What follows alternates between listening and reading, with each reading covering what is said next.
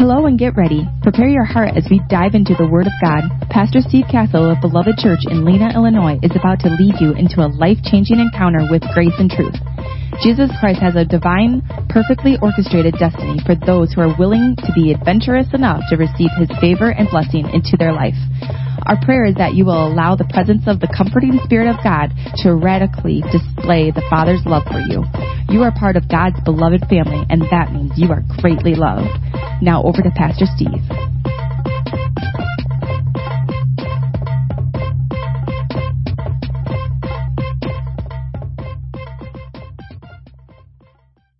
All right, so we are in a, a series called Soul Success. Um, I'm having a ton of fun with this series. I personally believe like this is the gateway to all the things that need to manifest in your life. Everything for you to walk in perfected divine health and perfected divine relationship dynamics, perfected divine marriage, perfected divine finances, perfected and divine um, emotional status. Everything that it takes for those things to be in your life are already purchased and already offered. And they are in you now. Your spirit is what I just said. But your soul sometimes is like, hey, I was watching Fox News the other day. That's the reason. I thought Fox News was good. You poor fool. None of the news is good because it's still earthly news. And so what I want to talk to you today about is the gospel. And don't get thrown off by the title. This is called subversion. I'm going to start in 2 Corinthians chapter 11. If you have your Bibles, please get them out. I want you to see these things with your own eyes. If you don't have a Bible, we'll give you one or ten. And you can put them all around yourself and every time you stumble and fall, your nose hits a book and you can open that sucker up. It says in 2 Peter chapter 1, it says, if you have these things and they're in you and they are prolific, you will never stumble or fall. Now, I know a, bunch of folks are nodding at me, but there are probably 1% of this room that actually believes that you could live a Christian life where you don't stumble and fall. We make provision for failure, for falling, for stumbling, for shortcomings. We make provision for it all the time and then we wonder why it happens. But Peter specifically said that you can actually have these things in you and if they abound, you will never that's a God word. You will never fall. Man. Second Corinthians chapter 11. I'm going to start at the top. Would to God, which is kind of like Texan, the way Paul talked. Would to God you would bear with me a little in my folly. This is, this is Paul like over accentuate and saying like, I am almost in the flesh and I'm ready to scream at you. That's kind of what's going on here. That's why this language looks a little bit um, over the top. Would to God that you would bear with me a little in my folly. And indeed, bear with me.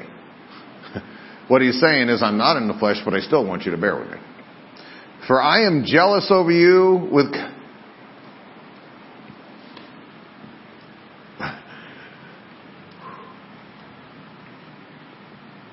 Sorry, that just hit me.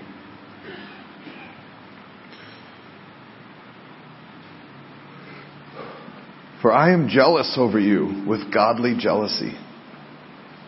For I have espoused you to one husband that I may present you as a chaste virgin to Christ.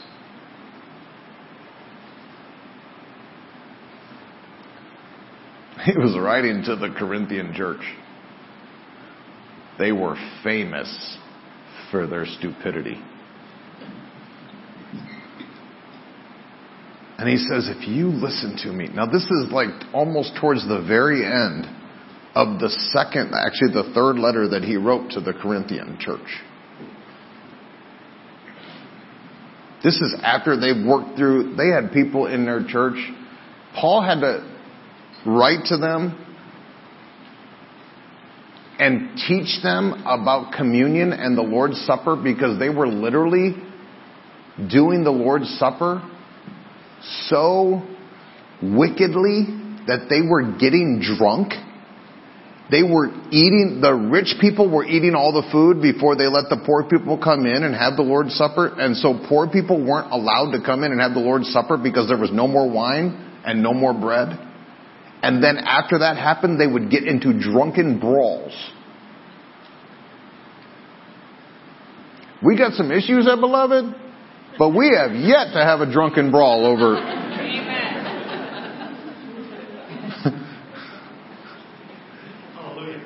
In addition, in addition to that, they had a guy who was sleeping with his mother-in-law and was bragging about it would come to church and brag about, um, I can't even go there. That's PG 13.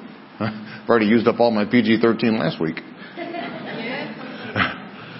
he would come to church and brag about it, and they would encourage him, like, you know how guys are. This was this church. And he said, I want you to bear with me in my folly. If you listen to what I'm saying, I will have the ability to present you to your husband, Jesus Christ, as a chaste virgin. I don't care what you did on the way to church. I don't care what you did last night. I don't care what you did last week. If you bear with me, you can leave here in a white dress, walking down the aisle to your groom, Jesus Christ. Or you can come in and go out in the exact same attire.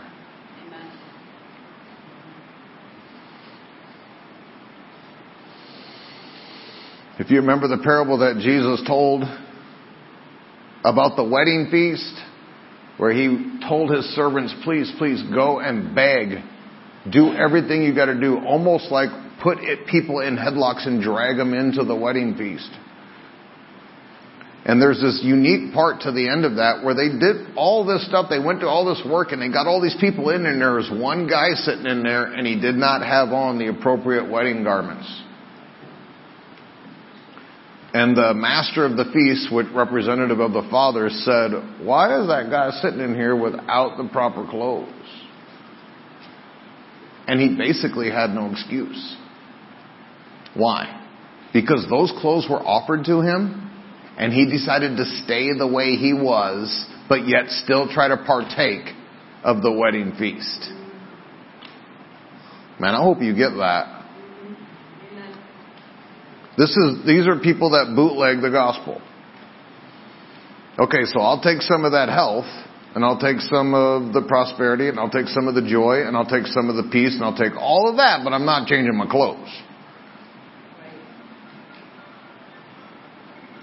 Amen. Now the cool thing is it was only one person in the feast, and so before you get all condemned and guilty and shamed or whatever is trying to go on the inside of you, it is probably not as prevalent as some of the preachers want to condemn their their uh, their congregation over.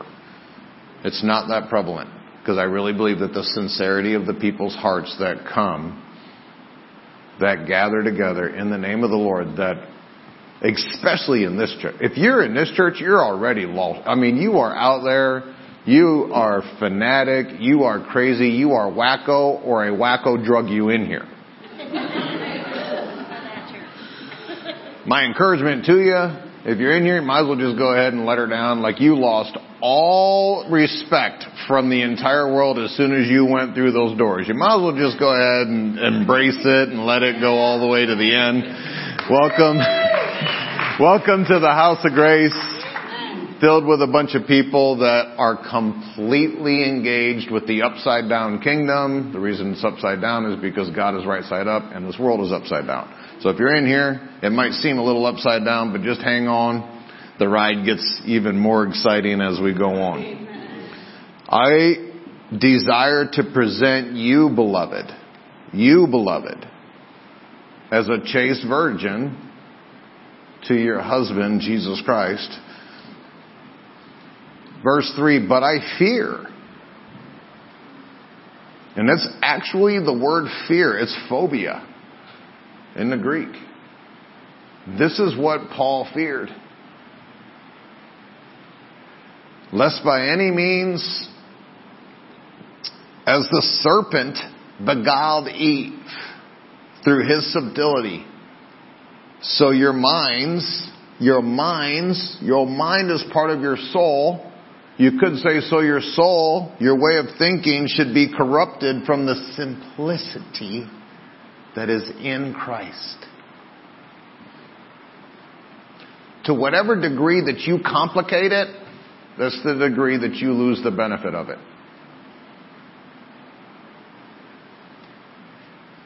The more complicated you make this, the less likely it is for you to operate in it. The least likely people that I minister to to receive healing are American Christians. I can go nearly anywhere in the world. In fact, the worse the better. I can walk into a mud hut in Kisumu, Kenya, and I will see 100% of the people that I minister to manifest divine miracles at, in seconds.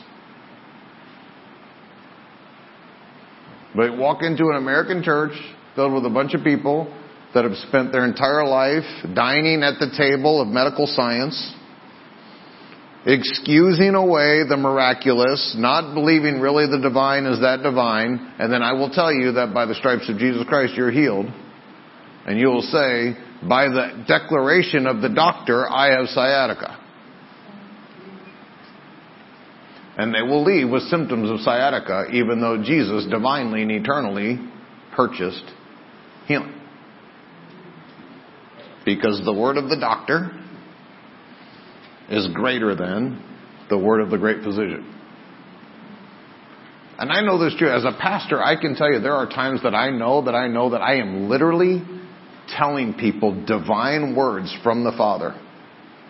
And they will walk away from my conversation and say, Steve, what does he know?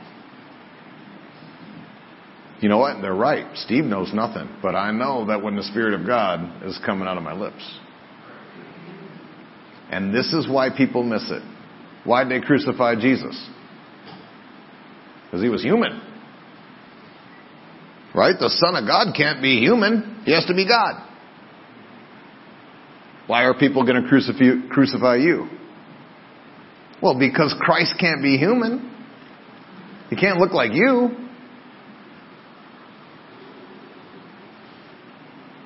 Why do you reject the grace of God? Because you look in the mirror and you say, well, that can't be Christ.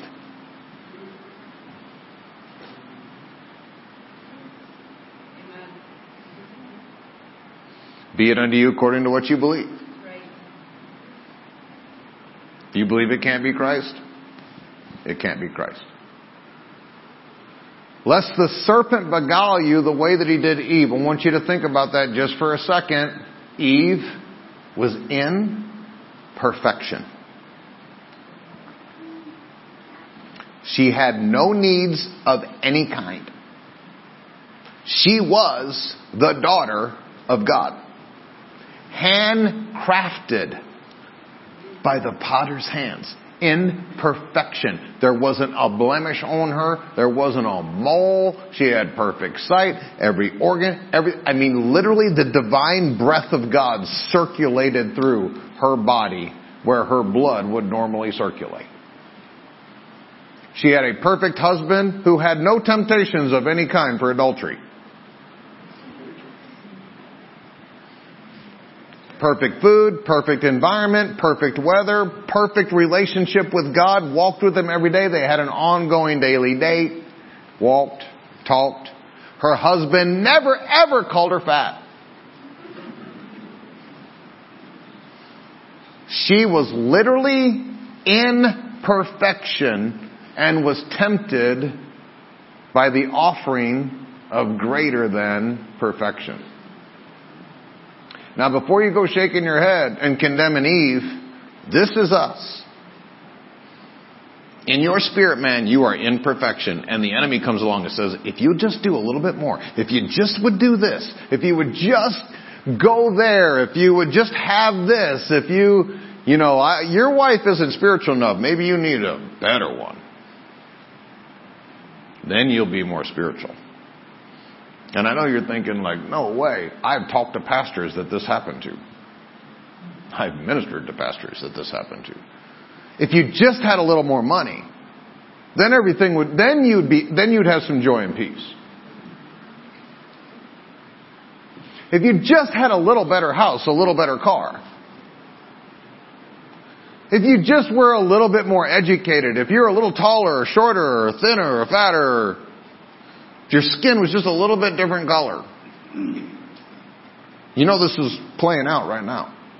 If you were a little bit healthier, if you had a little better insurance, if, if, if, if, if, then everything, as long as the enemy can dangle that carrot out on a string in front of you, he will keep you defiled and in confusion for what has already been given you. Amen. That serpent slithered up to Eve and said, you know, if you eat this tree, you'll be like God. He's telling a person who's like God that if they do something, they'll be like God.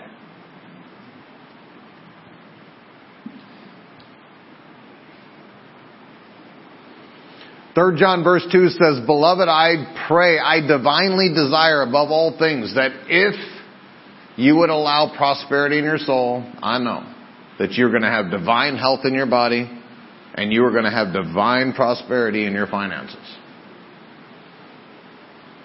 I desire this same thing. I want to present you a chaste virgin. I want to present you unbeguiled by the serpent.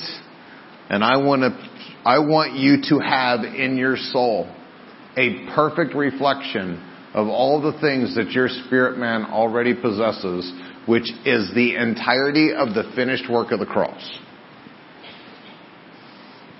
And this is God's desire for you as well. The Father speaks these words over you. I hear these things and last night, literally, I have no idea, somewhere between probably midnight and I get up at four, so somewhere between midnight and four, the Father woke me up and just spoke this.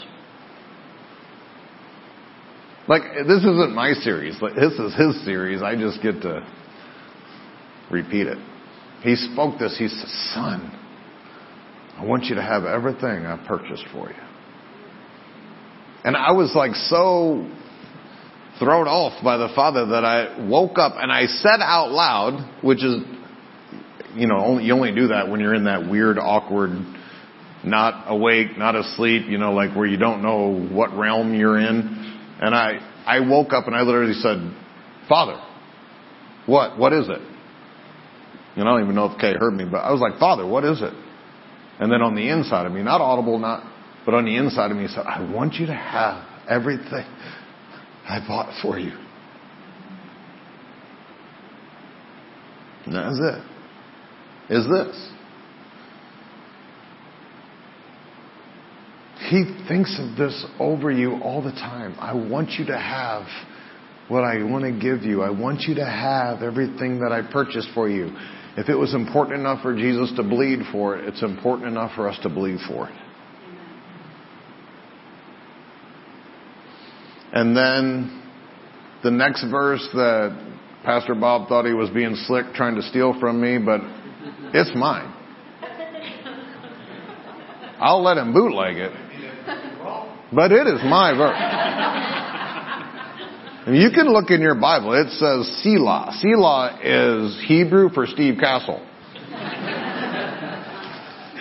Psalm 35, 27 says, Let them shout for joy and be glad. You guys had like a, a warning a few minutes ago. Let them shout for joy and be glad that favor my righteous cause. If you whooped, hopefully you do favor the righteous cause of your Father, which is giving him permission to be a good father to you. We say this all the time. God is a good, good God. But how many of us literally let him be good to us? We say terrible things about like you don't go, don't listen to prosperity gospel. Don't listen to that, that healing gospel.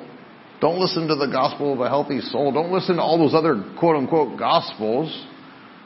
You just need to suffer through and stick your nose in the book and pray and moan and grind and hopefully you'll make it through the seven years of tribulation and hiding in a cave from the Antichrist because he's going to come and get you. That's not gospel, y'all. That is bad news. Hey, welcome to Christianity. Now you're going to suffer a ton Everything's going to be really terrible. You're going to want to cry every day, all day, but you have to force yourself to pretend like you're in joy. Not the gospel. Let them. You know who the let is? That's you, y'all. You let God have his righteous cause in your life by saying, Father, if this is what you want for my life, if you want goodness poured out in my life, if you want me to have healthy relationships, if you want me to have a healthy soul, if you want me to have a healthy emotional life, if you want me to be healthy in my finances, you want me to be healthy in my marriage and healthy in my body, if that's what you desire for me, Father, be it unto me according to your word and you'll be just like Mary and you will get pregnant in your spiritual womb with Christ.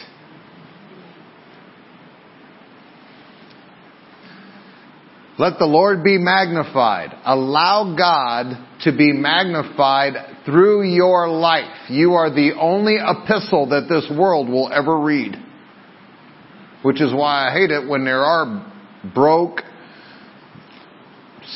sucking lemon faced, irritated, oppressed, depressed, demonically energized, evil people that say, Oh, I'm a Christian. I'm just trying to figure out how to be a good one. Like, can I just kill you? Like in the spirit.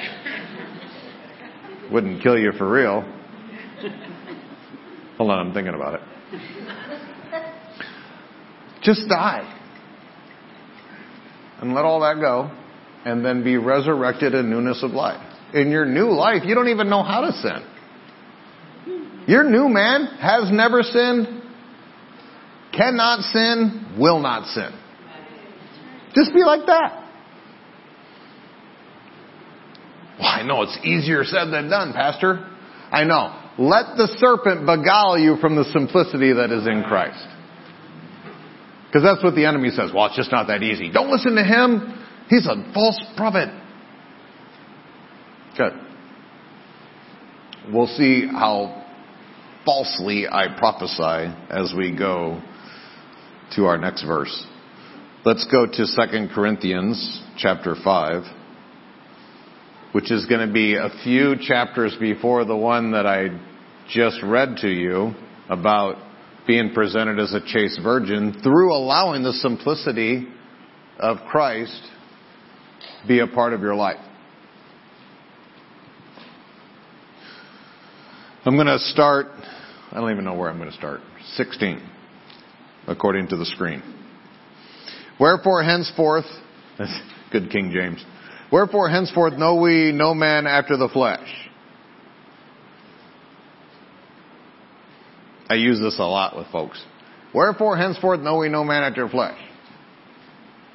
If the mo- the majority of what you know about Steve is this face and this hair and this height, this voice,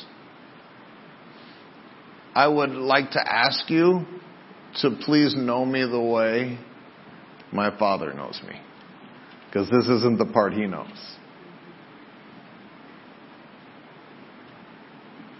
When I prophesy over people, uh, a lot of time people don't know I'm prophesying to them. They just think I'm talking to them and saying nice things. It's actually prophecy. I don't like the thus saith the Lord thing because then people get weird. So I just prophesy without the thus saith the Lord. And humble and meek people usually receive it. But usually when I'm saying that stuff, all I do is I see, I look past this outside thing and I look into the inside thing and then I start talking to their soul about what I see on the inside. That's really, truly what godly prophecy is. For those of you that think prophecy is all about like telling us about the terrible things that are going to come and, or if you're in the other camp, everything's going to be awesome all the time and every prophecy somehow revolves around favor and all this wonderful stuff. Um, I'd just like to say, if your favorite prophet didn't tell you about what was going to happen in 2020,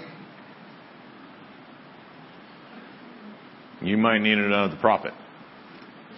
Because if they're so prophetic and they didn't see this coming, amen. I haven't yet heard any of the people that I follow prophetically in 2019 in July say, Thus saith me the prophet um, next year about this time, the world is going to be like hell. Be in a pandemic and they'll be shutting businesses down and there'll be governors that are tyrants and they're putting people in jail for going to church and it, da, da, da. I haven't heard a single prophet say that. But I heard a bunch of prophets say 2020 is going to be the year of God's vision. 2020 vision. And you're going to be able to see everything. They're literally prophesying about the vision that we're all going to have and then we get blindsided by a pandemic. Amen. Real prophecy, uh, Revelation 19 says that real prophetic is comes through a revelation and a word and an understanding and an understanding of Jesus Christ. And through that, through the Spirit of Christ, we'll be able to tell the times and we'll be able to see into the future because the Spirit of God knows all things and He wants to tell us all things. But really, honestly, one of the reasons that we miss it so often prophetically is because we're thinking that it's some kind of a thing outside of Jesus and outside of Christ. And we don't filter it through the finished work of the cross. God's timetable is not the same as our timetable. This is why when people prophesy times on top of people, it just, it's terrible. It's just terrible. You're going to get healed two years from now on a Tuesday when there's a full moon and you hear angels blow trumpets. Okay, well then I'll wait two years to get healed.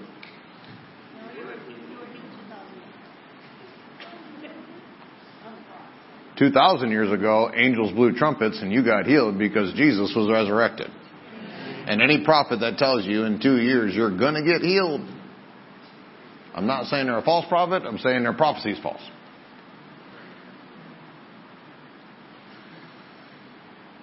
Henceforth know we no man after the flesh. Stop with this. Stop it with this. Stop looking at people's fruit. Stop looking at their flesh. Good or bad. Maybe you're out there and you're thinking, well, I'm not that bad. I'm a pretty good person. I don't sin like Steve does. That guy. Okay, maybe you're better than me. Congratulations. You're still not as good as Jesus. You could have USDA prime choice flesh, but it's still flesh, y'all. This is not the part that reflects perfectly who you really are. We have to stop looking at people this way. We literally sometimes even know people by the failures of their flesh. That person, they're just always doing stupid stuff. You've just condemned them to something by their flesh. That person just always falls back into addiction. Well, be it unto you according to your word there, prophet. I know this is really resonating right now. How about this? When you see a parent talk to their kid, you're just such a stupid kid. You are always doing stupid stuff. I almost got in a fight in Walmart over that stuff. Not lately. This was when I was not as redeemed as I am now. I'm way more holy now. This was in Texas. In Texas, I was way less holy. I almost got in a fight in Walmart because a parent was doing that to their kids. I'm like, you, you are a parent. You are the closest thing to God that a child will ever, ever have a revelation of until they get a revelation of the Father. And you are literally destroying the opportunity for that kid to ever have a revelation of a good Father because you are destroying them with your words.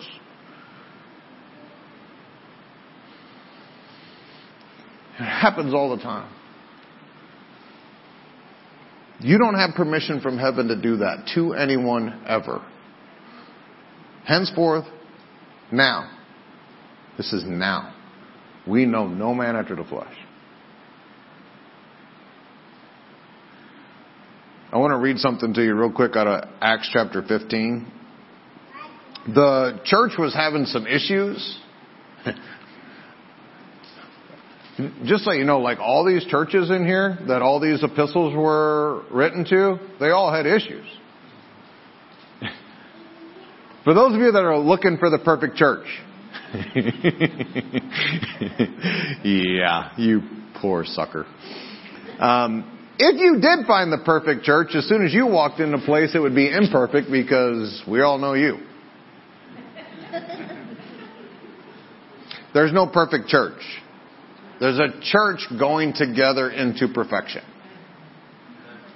So stop putting some irreverent benchmark on your on your church or on your surrounding, on your pastor, on your leaders. Stop it. We're all going there together. Some of us might be farther than others. I get all that. That's cool. But but stop it with that. No, we're not perfect in the flesh. We're not perfected yet in the soul but we need to be. So let's go there together.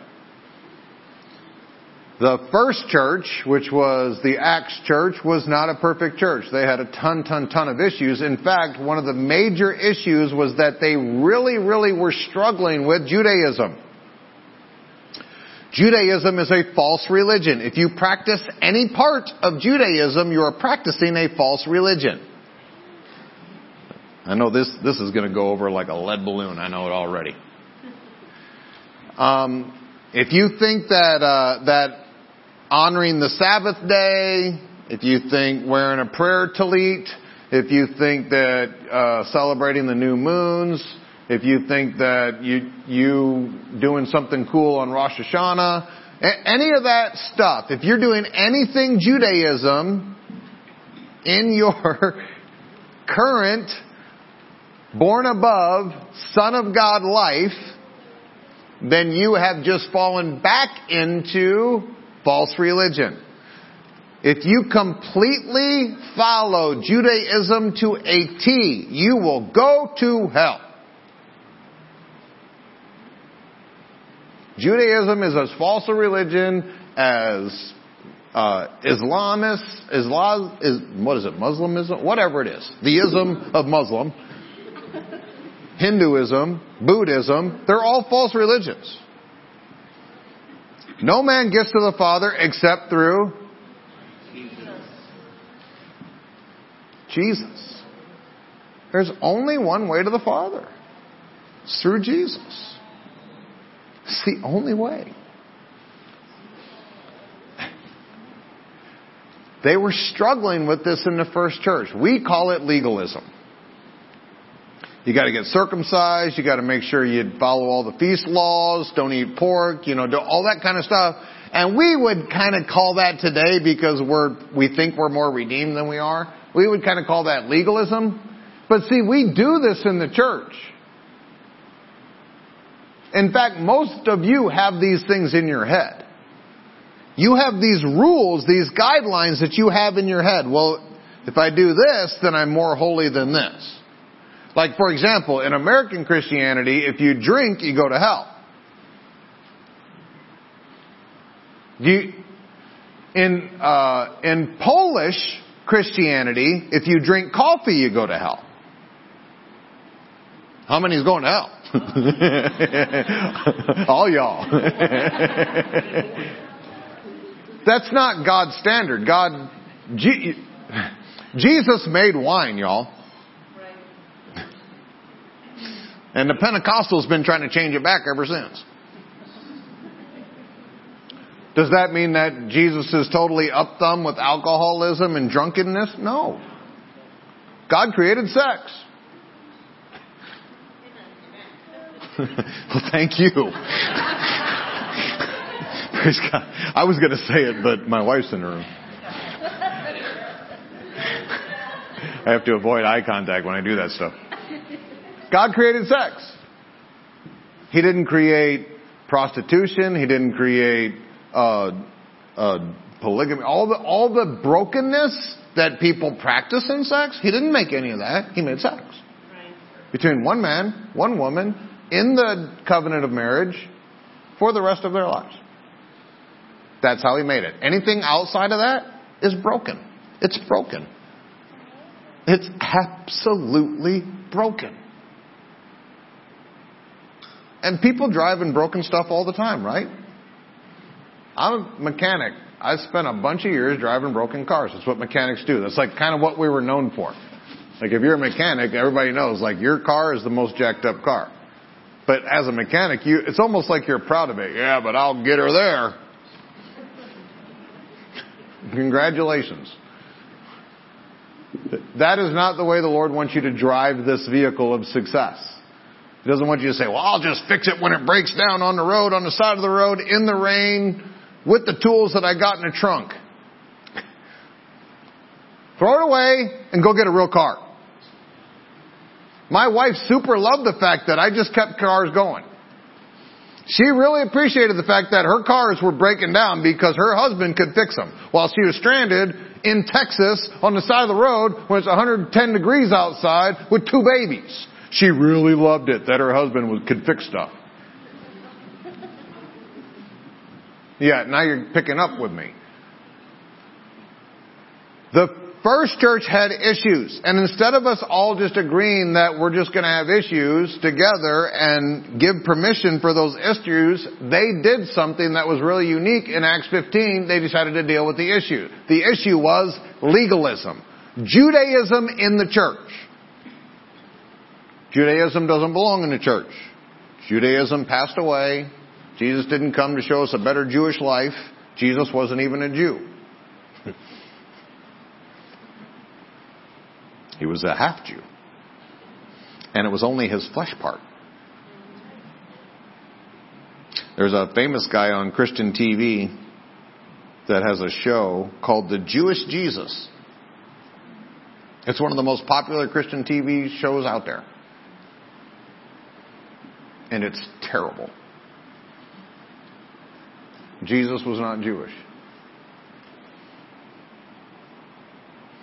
I know I just mucked up a bunch of stuff with people, but whatever. I'm getting used to making messes. Verse 16, after this I will return. Uh, am I in the right? Yeah, after. No, this is not right. Verse 22. Jessica, I do not know you after the flesh. Acts 15:22 Then pleased it the apostles and the elders and the whole church to send chosen men of their own company to Antioch with Paul and Barnabas, namely Judas, surnamed uh, Barsabbas, and Silas, chief men among the brethren. What just happened was they made a decree in the church that they would no longer allow legalism for the Gentiles. it's kind of funny. They said, we'll keep it here in the, in the Hebrew church. We'll keep doing our legalism, but we're not going to make the Gentiles do it. kind of funny. I guess this is more funny to me than you guys. Like, uh, so they sent out these guys to go to the Gentile church and say, hey, you guys don't have to do, do the Jewish stuff. This is why the Gentile church exploded and the Hebrew church eventually evaporated. There was no more Hebrew church that left. If you don't know, it's kind of a new phenomenon to have messianic Jews. It's a very new phenomenon because it went away for 1500 years. Because Jews went back to Judaism. That's why the church is basically Gentile. Because they didn't come out of the Jewish thing because religion is hard to break. If you don't believe me, look at your own life. You've got a ton of religion in your own life that even when I say things that challenge your religion, most of the time all you do is get mad at me and keep your religion. Instead of letting your religion go and say, well, that's truth. Truth brings freedom. Religion brings bondage. So they wrote a letter to the Gentile church to letting them know that they're free. Praise God. Verse 23, and they wrote letters by them after this manner, the apostles and elders and brethren sent greeting unto the brethren which are of the Gentiles in Antioch, Syria, and Sicily. For as much as we have heard that certain went, which went out from us have troubled you with words, subverting your souls. Legalism and religion a false understanding of the gospel and the freedom that is in Christ will subvert your soul. And in here, what's unique about this is that it were literally leaders from the church that went and taught these people how to do that.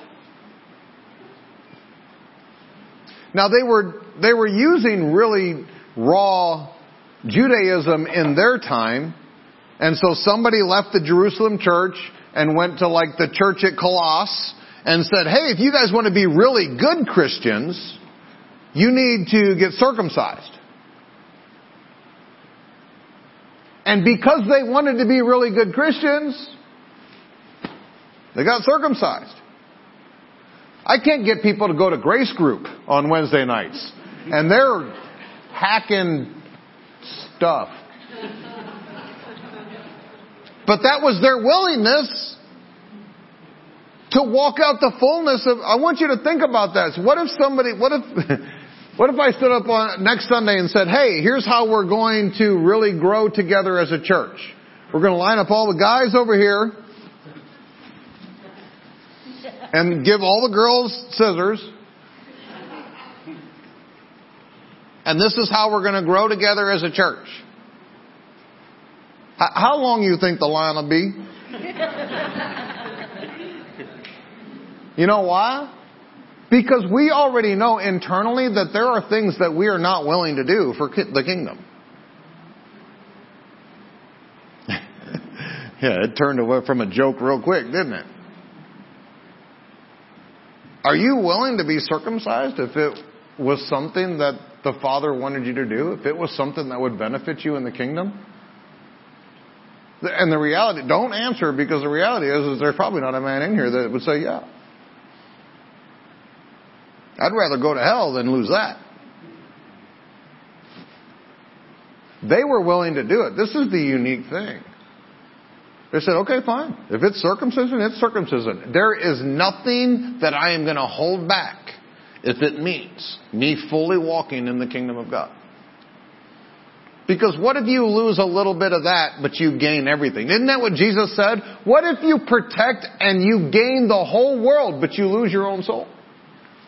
What does it profit a man to gain the whole world and lose his own soul? What does it profit a man to gain his whole manliness and lose the kingdom?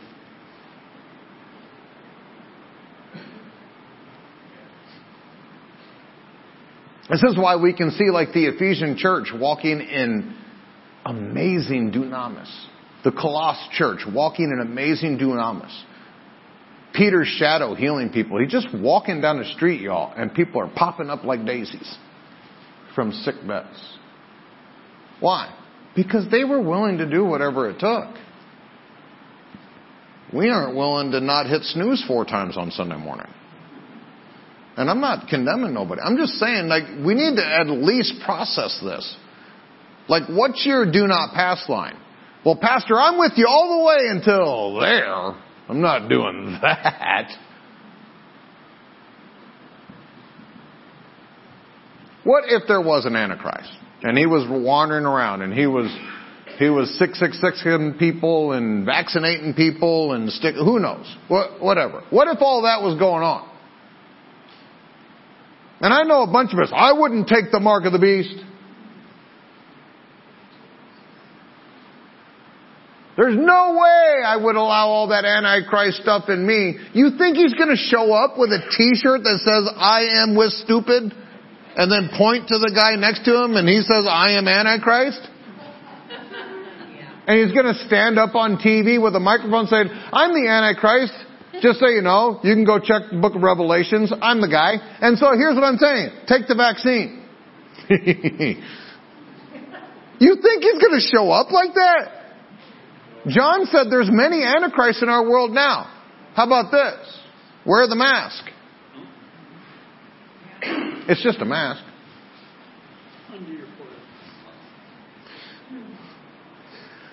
Look, just work that job until you get to retirement age. When you get to retirement age and then you get your pension,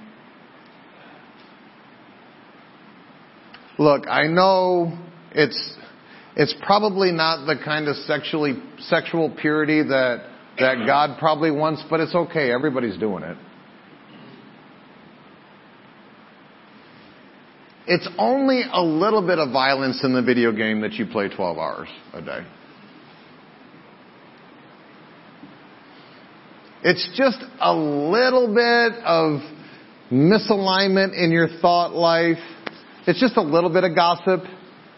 It's just a little bit, it's just a little bit, it's just a little bit. There's a story that a preacher tells that said that his kid came up to him, his uh, 13 year old son came up and said, Dad, Dad, Dad, Dad, can I please go watch a movie with my friends?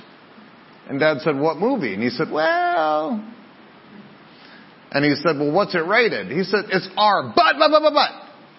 It's just a little bit of nudity. It's just a little bit of cussing. It's just a little bit of violence. It's not that bad. It's not going to really take my, I, and I, will just, I probably won't pay attention at those parts. I just want to see, all my friends are going, Dad, and Dad said, no. And the kid was crushed, and so Dad said, I'll tell you what. Why don't you invite all your friends over? You guys can come over here and play, ride the four wheelers, have a good time. So the kid invited all his friends over and they were all playing and they were having a big day and dad decided to to make it up to him so he decided to bake them brownies. And so he was in the kitchen cooking brownies and the kids were smelling it. And eventually they got off the four wheeler and they're like drooling and standing in the kitchen and and the dad pulls out the brownies and you know like that and the kids are all lined up. And so he puts them on the table and he starts cutting them, puts them all in plates, and he goes to hand one. He goes, Here you go, fresh. And the kid's like, Yes. And he grabs it. And dad says, Hold on. Before you eat it, I do need to be honest and let you know that I put a little bit of dog poop in these brownies. Just a little bit. It won't make you sick. It won't kill you. It won't give you worms. You won't die and go to hell. But there's a little bit of dog poop. It was fresh dog poop. It wasn't old dog poop. I got fresh dog poop. And when else I got fresh, I put a little bit of dog poop in the brownies.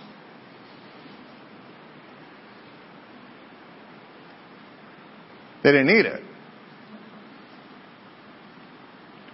Because dog poop actually is more dangerous mentally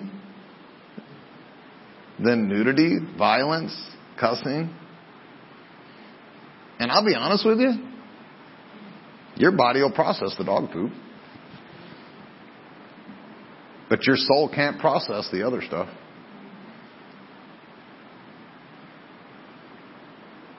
The gospel is Jesus Christ has done everything there is to do for you to live in freedom from sin and the punishment of sin. That's the gospel. The gospel isn't there's a heaven, there's a hell, and if you do really good, maybe you'll go up instead of down. That's not the gospel. Gospel means good news. It's not good news that you might go up and you might go down. That's confusing. It's true, but not all truth is gospel. now truth is important. Jesus said in John chapter 8 that truth that you know, that's talking about intimate relationship, the truth that you know brings freedom in your life.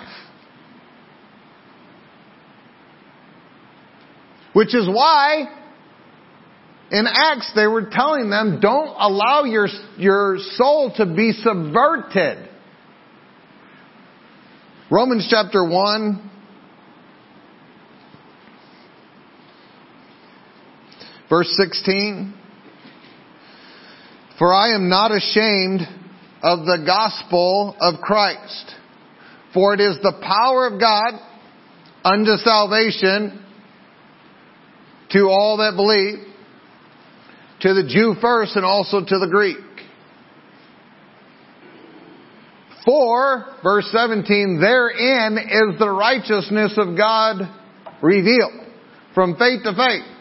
As it's written, the just shall live by faith. These are, these are two of the most important verses that you should ever commit to your heart. I'm not ashamed of the good news of Jesus. How can you be ashamed of the good news of Jesus?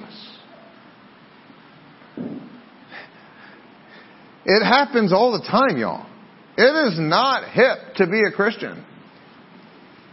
It's definitely not hip to be the kind of Christian that raises your hands in church and gets on your knees and worship and and can't talk about the football game at work because you don't want to watch the NFL because they've gone off the rails. And you don't get to talk about the soap operas with your girl pals because you don't watch soap operas because they're basically just a cesspool.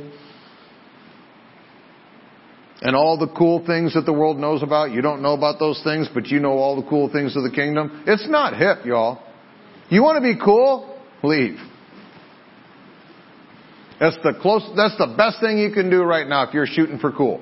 If you're shooting for cool, just leave. There is nothing world cool about this. But it pleases your Father. And so you need to make a decision. You want to be world cool or you want to be pleasing to your Father? This pleases your Father. All the cool people are out there sleeping off a hangover. That's what the cool people are doing. I'm not ashamed of this life and what I believe. The good news of what Jesus has done for me has no shame in my mind, no shame in my heart. Because, here's the, one of the reasons is because it is the power of God. That word power is dunamis. It literally means divine ability. Dunamis is a derivative of the word ability. And when you look at its usage in scriptures, it literally means divine. It was the power, it was the dunamis of God that Mary, that made Mary pregnant. Yeah, there's something that can't happen without divine ability. It was the dunamis of God that Jesus used to calm the storm. You're not calming storms with science. They're trying. They're out there messing around. But they ain't never going to do it. it was the dunamis of God that the Bible said was the miracles that Jesus performed. What's a miracle? A person who's been lame for 38 years that pops up. A woman with the issue of blood for forever, 12 years. A 12 year old girl that was dead, Talitha Kumi, those miraculous happenings was from dunamis. And this is literally saying you understanding the good news, the word gospel means good news. You understanding the good news of Jesus will bring miraculous and divine ability into your life. And most people don't believe that. Well, I do believe the good news about Jesus. I ain't seen no miracles. okay, I'm going to believe you or this. Maybe you don't believe. Maybe you believe enough to be saved. That's cool. God bless you. Way to go. But really fully believe in what Jesus did? I would be regu- I would be a normal regular pastor if I stood up here and said, "Okay, all you sinners, we're going to sin less tomorrow." Because we're all sinners. Right? Everybody's a sinner. We're just trying to be good sinners. One day maybe we'll make sainthood. And then the Catholic Church will build us a statue and worship us. The good news of Jesus is He did it. From faith to faith. This brings the dunamis of God into your life. You don't get healed because you're holy. You get healed because He was holy. You don't get prospered because you're doing the cool investment strategy that they taught you how to do it on investment TV. You get prospered because Deuteronomy 8:18 says that God has literally placed on the inside of you the ability to create wealth. You know what that means? You want to grow a plant in your backyard that instead of it growing leaves, it grows gold leaves? That would be miraculous. It would take like dunamis to do that. Well, I don't believe that, Pastor. I know. You probably don't believe that Jesus walked on water. Probably don't believe that a poisonous snake bit Paul and he shook it off in the fire and had no hurt. Probably don't believe the Red Sea parted. It was just some scientific thing that just happened that day and, and the moon was in the right alignment and it was like the tide. Probably don't believe that for 40 years bread literally fell out of heaven every single morning. I don't believe that Noah's Ark worldwide flood.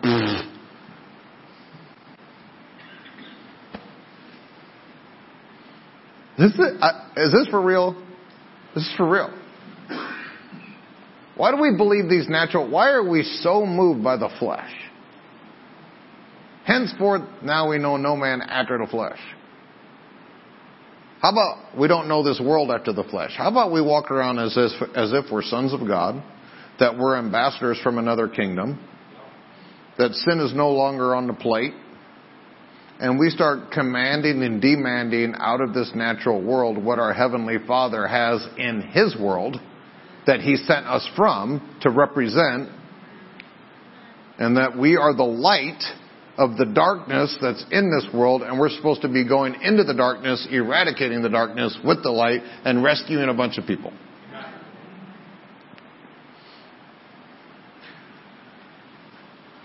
It is the power of God unto salvation. You need to stop believing in the power, the ability, and the punishment of sin. I don't even want to talk about it anymore.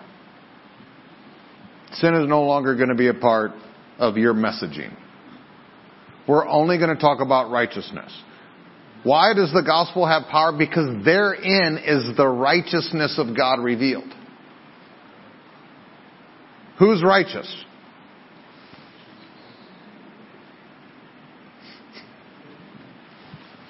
I know some of you had, your arm was like,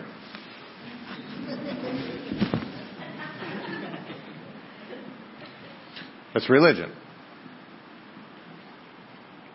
Henceforth know we no man after the flesh, though we have known Christ after the flesh, yet now henceforth know we him no more. For you are, the next verse says, you are a new creation in Christ Jesus. Now everybody knows this one. You probably have this on your refrigerator. Therefore, if any man be in Christ, he is a new creation, new creation, new creation, new creation, new creation. Not an old renovated creation. New creation. Creation.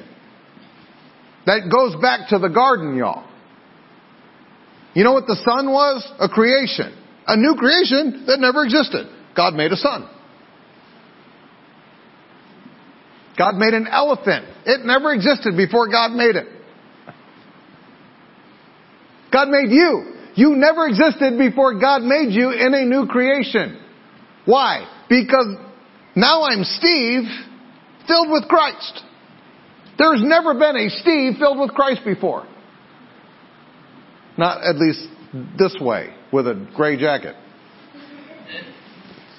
There's been other like that, but there's never been this. A Steve filled with Christ. A Cheryl filled with Christ. There's never been that before. You're the only one. now you got something to go by.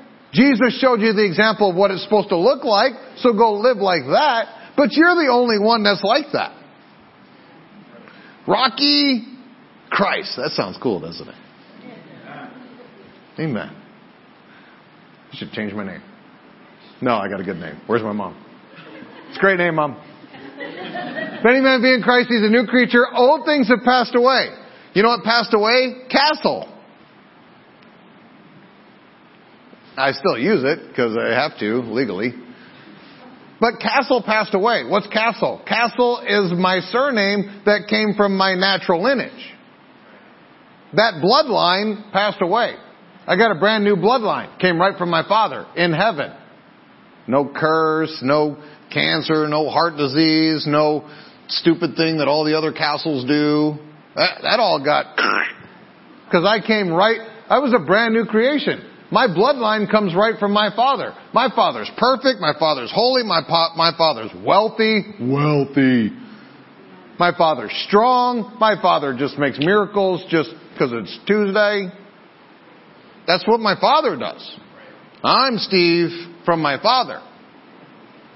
Castle passed away. That old thing passed away. Man, I hope you guys hear this.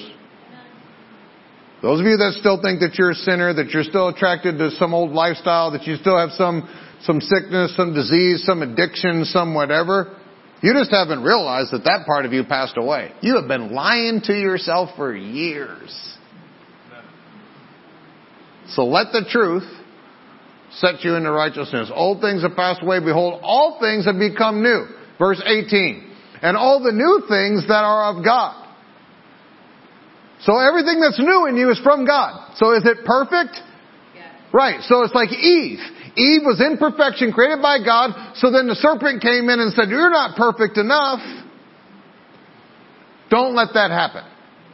All things are of God who has reconciled us to himself. Reconciled means to bring in perfect harmony. If I take Ryan's guitar and I reconcile the, sing, the strings, that means all the strings are in perfect harmony. You are in perfect harmony with the Father. Well, you don't know what I did last night. You don't know what the Father did for you at the cross. You have been reconciled by Jesus. Not imputing your trespasses. The word impute is a accounting term. It means to place to your account. I have an iPhone somewhere. And on my iPhone, I can walk up to a tap to pay place and I can click the button and I can tap to pay. When I tap to pay, it's imputed to me. Somehow magically, all my information goes from my phone to a little keypad and I get imputed to me a Diet Dr. Pepper. Did I pay for it? No. It was imputed to me. But if you think I'm not going to pay for it, wait till the credit card bill comes. I will pay for it. But at this moment, it's imputed. Follow me. Your sins that are being imputed to you are only being imputed to you by the enemy and by yourself. Because God is not imputing any sin to your account. Why? Because Jesus' account took all your sin.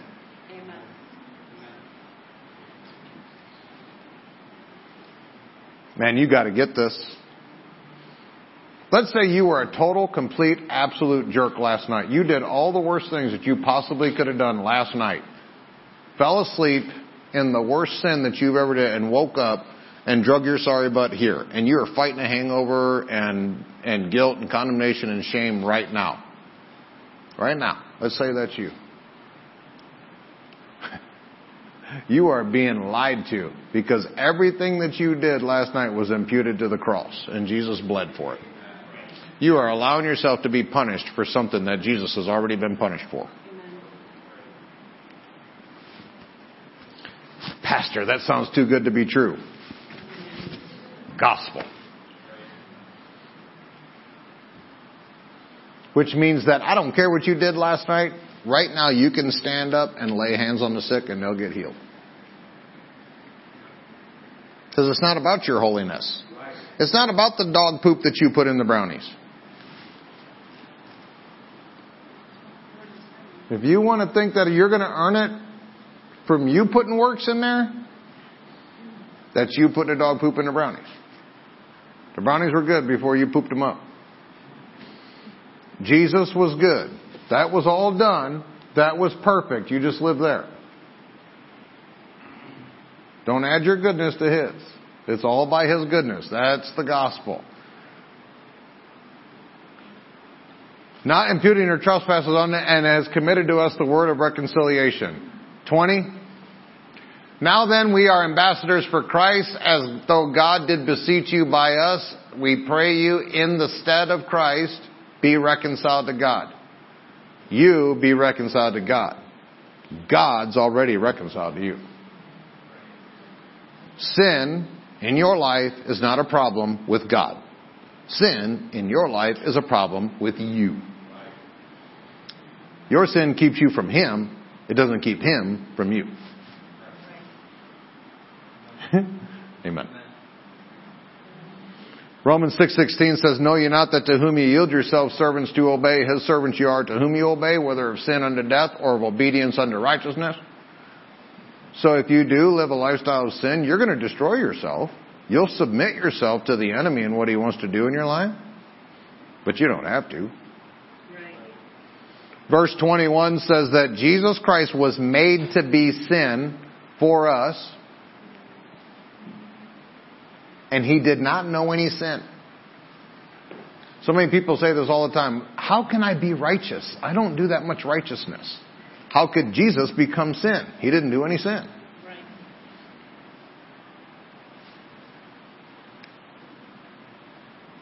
If you can't be righteous without you committing righteousness, then Jesus couldn't have been sin without him committing sin. Jesus never committed sin. Jesus was made sin. He became sin. Jesus became a murderer. He became a child molester. He became a terrible, wicked person. He became that. He didn't do it. He became it, and then he died it so that anybody that was any of those things could die with him, so that in his resurrection we could all be resurrected together, which is righteous and truly holy. He became sin in the same way that you become righteousness. If you can't believe that he didn't become sin, then you can't believe you didn't become righteousness. And that is why most Christians don't live in righteousness because they don't actually believe they were made righteous. They believe that they need to be righteous. Apple trees make apples because they're apple trees. I know, it was deep, wasn't it? if a pine tree wanted to make apples, and you heard it out there grunting and groaning and grinding and, and taking supplements. You'd say, You're a stupid tree. How does righteousness become a fruit in your life? Believe in your root. Jesus is your root.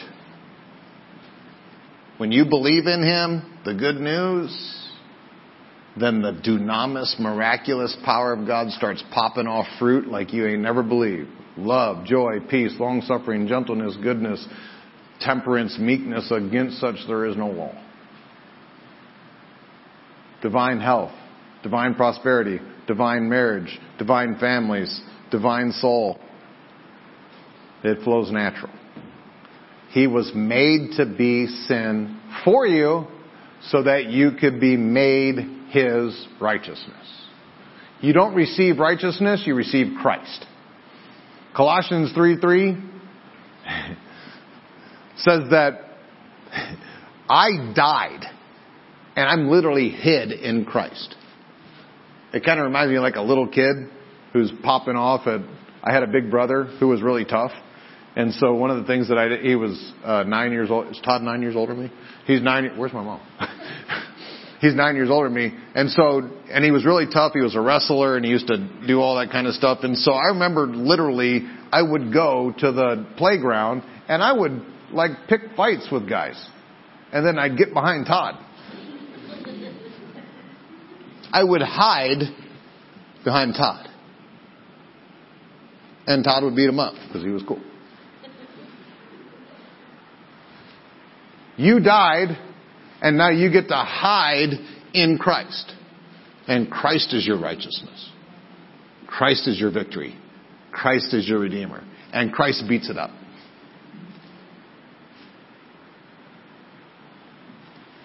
I gotta be done. Alright, I would like to pronounce a blessing over you.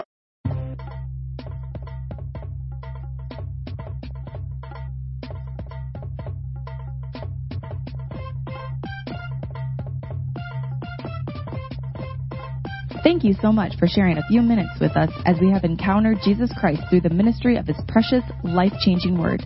If you would like to learn more about the ministry of Pastor Steve Castle and Beloved Church, please visit us online at belovedchurchillinois.com or call us at 815 990 0367.